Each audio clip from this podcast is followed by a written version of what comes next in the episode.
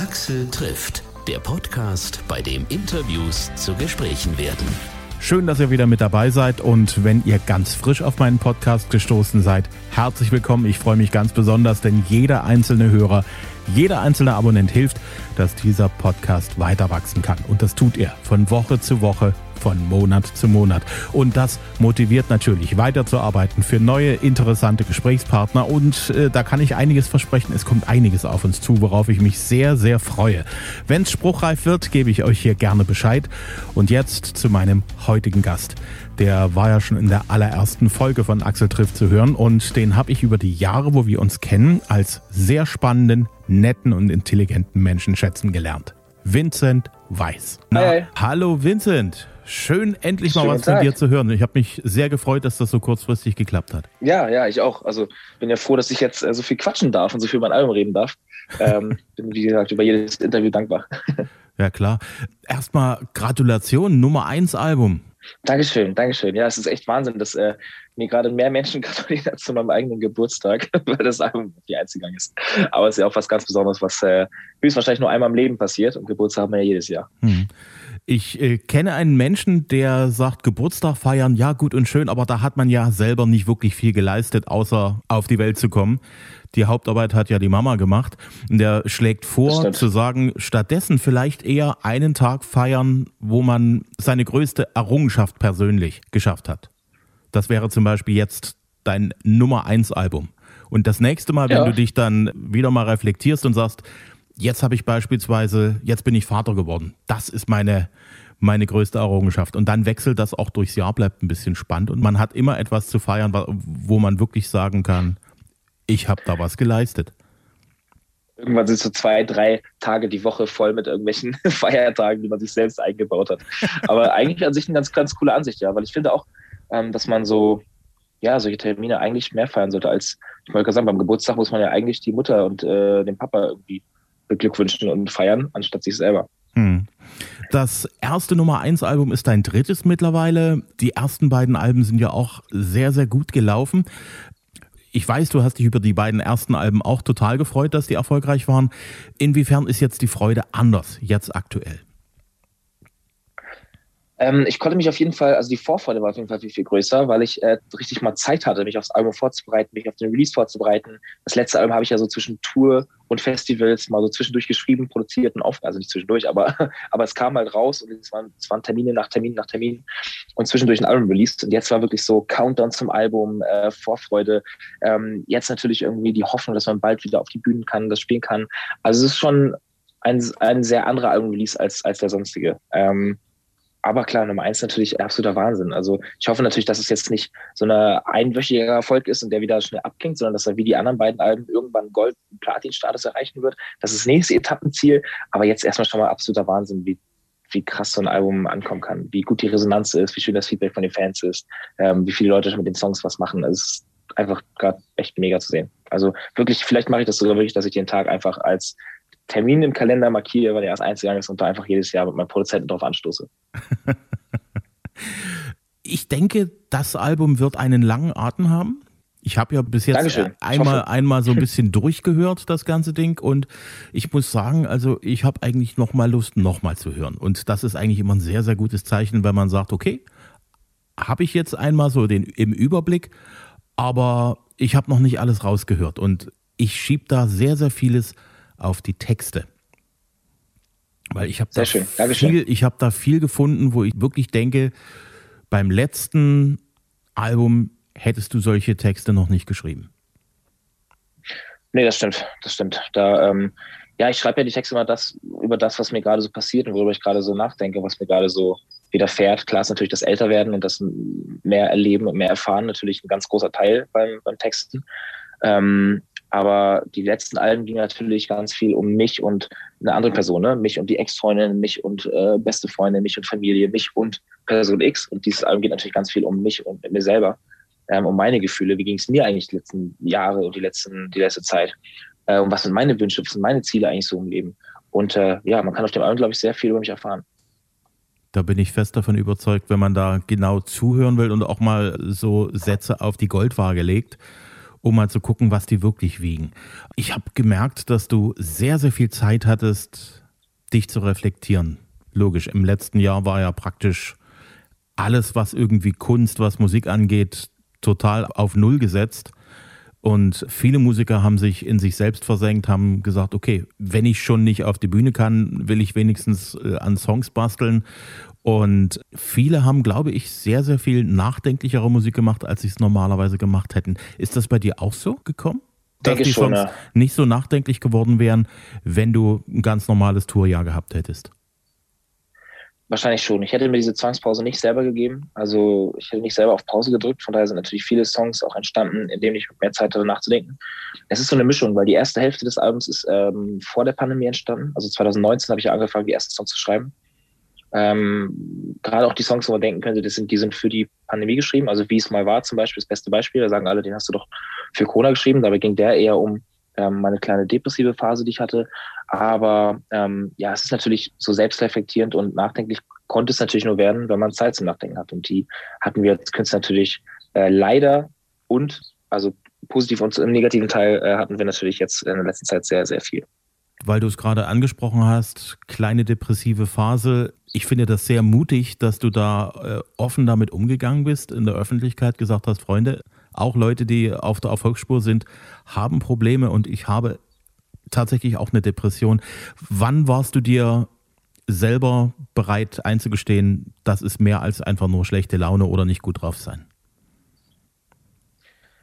Ähm, also ich habe das halt, das war bei mir so ein bisschen schleichender Prozess, den ich immer vor mir hergeschoben habe, weil ich einfach von Termin zu Termin gerast bin die letzten fünf Jahre und ähm, gar keine Zeit hatte, mich mit mir selber zu beschäftigen oder mal ähm, Sachen, Dinge wirklich wahrzunehmen und zu reflektieren, weil ich einfach wirklich von Stadt zu Stadt und von Konzert zu Konzert habe ich gedacht, hä, was mache ich eigentlich gerade? Ach, egal, nächsten Termin ähm, wahrnehmen. Und das war dann wirklich so ein schleichender Prozess, der erst komplett zusammengebrochen ist, als die letzte große Tour zu Ende war und die letzte große Festivalsommer, weil ich da dann mal drei Tage wirklich am Stück zu Hause war und da wirklich dann alles zusammengebrochen ist. Ich habe weder gegessen noch getrunken, noch mehr Essen bestellt, habe wirklich noch den nötigsten Weg zum Klo geschafft, wieder aufs Bett, wieder gepennt ähm, und bin nicht mehr so richtig, ja, hatte halt keinen Antrieb mehr, irgendwas zu machen. Und ähm, vor allem das Schlimmste, was ich fand, war diese, ähm, dieser Gefühlsausbruch nach in Richtung Positivität und Negativität, den gab es halt nicht mehr. Es war alles so neutral und mich hat nichts mehr berührt, mich hat nichts mehr glücklich gemacht, mich hat nichts mehr traurig gemacht. Es war alles für mich neutral. Und das hat mich richtig genervt, weil so viele schöne Dinge im Leben passieren, die ich nicht mehr richtig wahrgenommen habe. Es so viele traurige Dinge passieren, die ich nicht mehr wahrgenommen habe. Ähm, und so wollte ich einfach nicht mehr sein. Und dann, als dann noch die Mom kam und gesagt hat, ey Junge, ähm, ich erkenne dich gar nicht mehr ganz wieder, du bist gerade nicht mehr der Junge, den ich hier mal aus dem Haus gelassen habe. Und irgendwie verändert, verändert sich gerade ein bisschen was das Negative. Das gibt natürlich nochmal umso mehr einen Ansporn zu sagen, okay, ich muss, ich muss was ändern. Ähm, ich hoffe alleine anscheinend nicht. Äh, ich suche mal jemanden auf, der mir da professionell äh, Beratung und Hilfe geben kann. Nun ist es ja so, wenn man äh, eine depressive Phase hat, es ist ja so, man steckt im Sumpf und muss sich im Prinzip an seinen eigenen Haaren irgendwie aus dem Sumpf wieder rausziehen, so wie das Münchhausen in der Geschichte gemacht hat. Wie hast du es geschafft, aus dieser ganzen Geschichte rauszukommen? Oder sagen wir mal besser, was hat dir dabei geholfen? Also ich fand tatsächlich, die, die ähm, Therapie war ein guter Startschuss. Ich habe in der Therapie gemerkt, dass ähm, dort habe ich ganz, ganz viel gesprochen und ähm, die Therapeuten die richtigen Fragen gestellt und dann habe ich wieder gequatscht. Und man kommt dann ja meistens in ganz vielen Gesprächen, in denen man halt super viel redet und in der Zeit ja auch reflektiert, kommt man ja meistens selber auf die auf den Lösungsweg seiner Probleme. Und ähm, als ich das gemerkt habe, dass einfach reden und wirklich mal über die tiefsten Innere und die ganzen Geschichten mal von unten bis oben aufzukrempeln, dass das hilft, habe ich das ja im Studio gemacht. Und deswegen ist das Album entstanden. Ich bin ins Studio gegangen, habe mich mit meinen Produzenten hingesetzt, mit meinen Songwriter-Freunden und über alles gesprochen, was mich so genervt hat, bewegt hat, berührt hat, ähm, wie es mir geht. Also wirklich mal, wie es einem geht, ne? nicht immer nur, wie geht's dir gut und weiter, sondern wirklich über alles gesprochen. Und ähm, das hilft mir am meisten eigentlich, dass man halt nicht mehr wirklich einfach alles in sich hineinfrisst und denkt, komm, ich komme nicht selber klar, sondern man sucht sich die Freunde, die man vertraut, der Familie, der man vertraut und spricht mit denen offen ehrlich über alles. Das ist ja was, was viele außerhalb so von diesem ganzen Medienzirkus, Musikgeschäft und so weiter nicht wirklich verstehen kann. Wie kann jemand, der so erfolgreich ist, der Konzerte ausverkauft, der im Radio auf und ab läuft, der gestreamt wird wie verrückt, der sehr, sehr gut von seiner Musik leben kann, wie kann es dem nicht gut gehen? Ja, ist ja immer so schade, dass die Leute ähm, Erfolg und äh, wahrscheinlich Materialismus und äh, der hat doch alles und sowas ähm, gleichstellen mit, dem muss es dann ja persönlich gut gehen. Äh, das ist natürlich ein Trugschluss, den man, glaube ich, sehr, sehr oft schon gehört hat, dass man sagt, ähm, Geld und Erfolg macht natürlich nicht glücklich, sondern äh, glücklich machen ein Dinge, die einen persönlich glücklich machen. Ähm, ja, das ist, äh, finde ich schade und deswegen möchte ich auch so offen übersprechen, dass es halt nicht so ist, dass die Leute nicht denken müssen, nur wenn man erfolgreich ist, ist man im Umkehrschluss gleichzeitig glücklich. Also ähm, ist natürlich super schön und es, macht einen natürlich glücklich, erfolgreich zu sein und mit seinem Beruf oder mit dem, was man liebt, Anklang zu finden. Das ist auch wirklich das Schönste, was mir im Leben passiert ist, dass ich mein Hobby zum Beruf machen konnte. Aber äh, man muss natürlich auch persönlich auf sich achten und das habe ich halt fünf Jahre lang nicht so richtig gemacht. Und das hole ich gerade so ein bisschen auf. Ich habe das oft schon gehört von Musikern, dass die sagen, ich konnte das irgendwie nicht so richtig genießen, während ich da auf der Bühne gestanden habe, vor tausenden Leuten gesungen habe. Ich habe gerade erst mit Bill Kaulitz gesprochen von, von Tokyo Hotel, der das auch so ähnlich gesagt hat und der sagt, ich musste das erstmal lernen, das auch zu genießen und zu wertschätzen. Kannst du das mittlerweile wieder?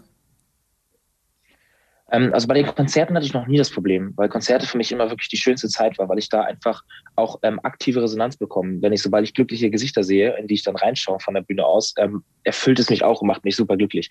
Ähm, das finde ich mega. Ich konnte zum Beispiel Awards und sowas nicht genießen, also so Auszeichnungen und sowas. Ich hatte zum Beispiel, ich kann mich daran erinnern, dass ich den Echo bekommen habe, was irgendwie eine riesen Auszeichnung war. Und für mich war das so, ich, ja, und jetzt so, äh, okay, dann in den Rucksack gepackt, in die Hotellobby gefahren und zum nächsten Konzert gefahren. Das war für mich so in einer Stunde wieder vergessen. Und das konnte ich halt, diese ganzen Dinge konnte ich, konnte ich nicht so richtig genießen, weil es für mich auch so ein bisschen neu war und so ein bisschen zu viel, glaube ich, in kurzer Zeit. Also weil ich ja einen Raketenstart in der Karriere hatte und dann wurde ich überhäuft mit so Auszeichnungen und Awards und das war mir auf jeden Fall ein bisschen zu viel. Konzerte konnte ich mal genießen, aber alles andere drumherum leider noch nicht so richtig. Ähm, das muss ich jetzt auch noch ein bisschen lernen. Ich meine, jetzt hatte man ja zeitlang nichts. Aber ähm, ich habe mich zum Beispiel jetzt gerade über den Nummer 1 Award fürs vom Album bis jetzt, glaube ich, am meisten von allen Awards drüber gefreut, weil ich es mal so richtig wahrnehmen konnte, weil ich den richtig genießen konnte. Ich habe mich mit dem Produzenten hingesetzt, wir haben darüber gequatscht, wir haben uns gefreut, wir haben den Abend miteinander verbracht und aktiv für diese, für diesen Erfolg Zeit genommen und den richtig ja, wahrgenommen und genossen. Und das war die letzten Jahre leider nicht so. Ich habe bei mhm. Konzerten, wie gesagt, nie das Problem gehabt. Die habe ich immer geliebt und äh, lieb sie immer noch. Da ist nur schade, dass es dann irgendwann auch so eine Masse war, dass man, ähm, dass man einzelne Konzerte nicht mehr so richtig im Kopf hatte, dass mich dann Leute gefragt haben, hey, du warst schon mal vor zwei Jahren kannst du dich doch erinnern? Und dass man dann nicht sagt, ja, sondern dass man dann, dass dann wirklich welches von den 120 Konzerten letztes Jahr war das eine? Das ist, mhm. finde ich, schade. Das ist, dann, das ist, dass die Masse natürlich dann das, das einzelne Konzert an, an so nicht an Gewichtung verliert, aber halt natürlich irgendwie im Kopf verschwimmt in, in einer Masse von Konzerten. Das ist, das ist ein bisschen schade, aber trotzdem über jedes einzelne von genossen. Die guten Zeiten hast du zusammen mit Johannes Oerding auf den Weg gebracht. Ich finde ja diese Textzeile sehr, sehr gut, wo du singst, wenn ich was weiß, ist, dass ich gar nichts weiß. Das ist eine, ja. eine Erkenntnis, die schon die alten Griechen hatten und äh, wo man, glaube ich, auch im Leben eine Weile braucht, um zu dieser Erkenntnis zu kommen. Insofern Hut ab für dich. Dankeschön, Dankeschön. Ja, ich hatte ja das Glück mit Johannes, ähm, ich meine, wir hatten ja beide diese Zwangspause und wir haben uns beide in äh, meinem Bulli gesetzt, sind ja zwei Wochen durch die Gegend gefahren, haben uns einfach irgendwo in die Berge gehockt, das Dach hochgemacht, haben da auf äh, den, das hat man da drei, vier Quadratmeter geschlafen zusammen, ähm, abends Lagerfeuer gemacht. Wir haben so viel geredet und so viel Quatsch ausgetauscht und ähm, dann auch mal wieder auf den Entschluss gekommen, also wir beide deswegen. Gott, ey, wir wissen so wenig von der Welt. man ist noch so am Anfang. Man wird niemals alles wissen.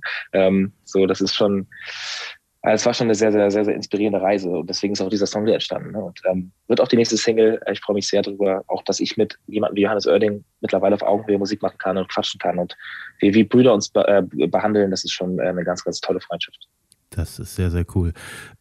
Ich habe festgestellt, dass es auf deinem Album jetzt rockt, wie es bisher noch nicht gerockt hat. Ich schätze mal, das hängt auch so ein bisschen damit zusammen, dass du dich mit dir selbst auseinandergesetzt hast und äh, ja auch ein bisschen mehr de, den Rocker in dir zugelassen hast.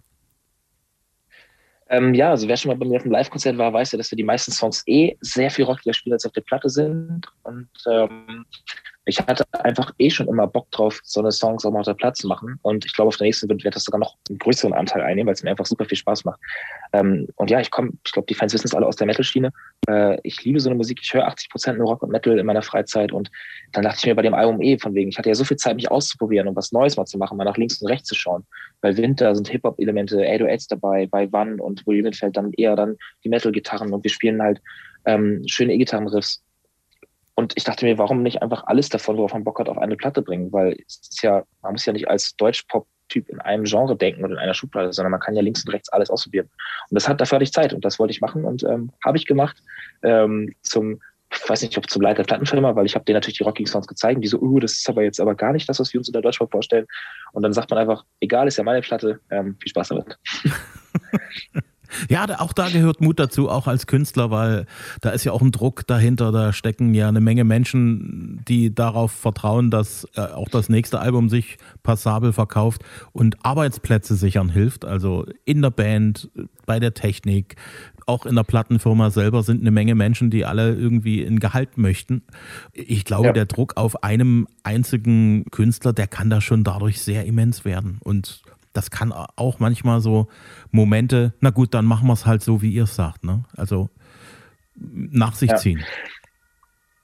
Ja, beim ersten Album hatte ich das auf jeden Fall. Da habe ich ähm, natürlich viel gemacht, weil ich dann nicht gar, gar nicht wusste, wie das funktioniert überhaupt, dieses Musikgeschäft. Ähm, da hatte ich ja noch gar keine Songs draußen. Da habe ich schon sehr viel auf Fremdeinflüsse auf die Platten mal gehört.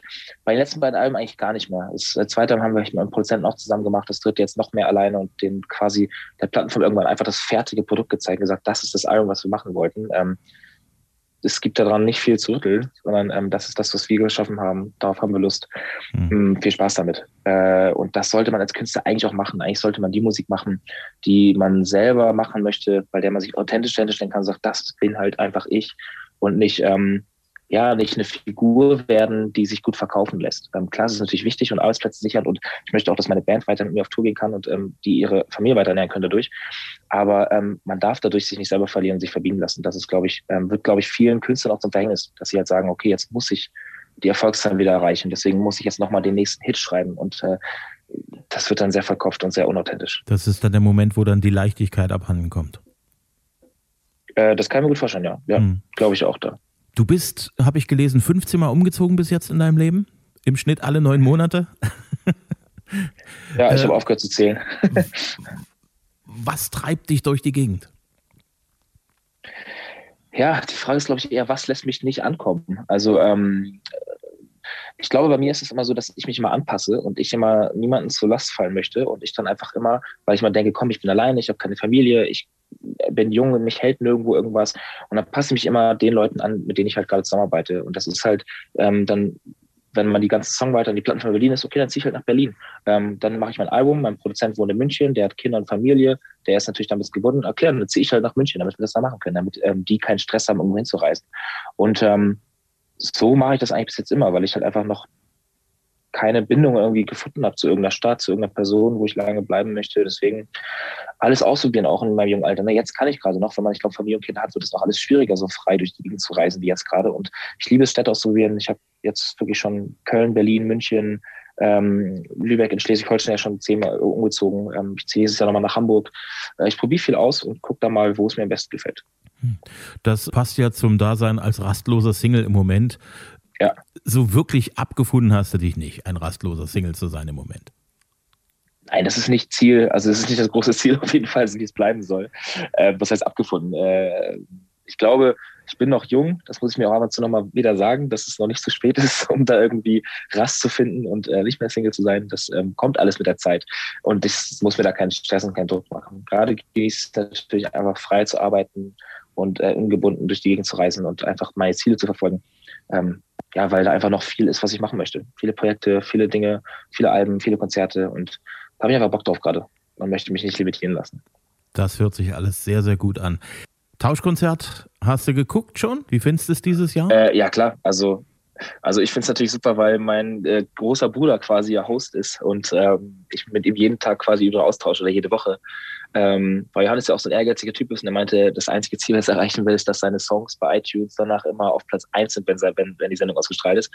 Und jeden Dienstag ist es so. Johannes Oerding, zack, Platz 1 mit seinen Tauschkonzert-Songs. Äh, es ist natürlich Wahnsinn. Das, ich finde das Niveau da Wahnsinn. Ich finde die Sendung nach super. Ich meine, ich durfte das ja selbst schon miterleben. Ähm, es ist einfach eine der tollsten Musikformate, die wir in Deutschland haben. Und wer viel über die Künstler rausfinden möchte und die kennenlernen möchte, sollte sich das anschauen. Vor allem, wer Bock hat auf gute Musik und krasse Künstler. Also ich finde, Sing mein Song ist immer wert, es zu schauen. Egal, ob man jetzt ein paar Folgen verfolgt hat, jede Folge macht als abgeschlossenes Bild Sinn, äh, sich die anzugucken. Könntest du dir vorstellen, als Gastgeber auch reinzugehen? Ein zweites Mal?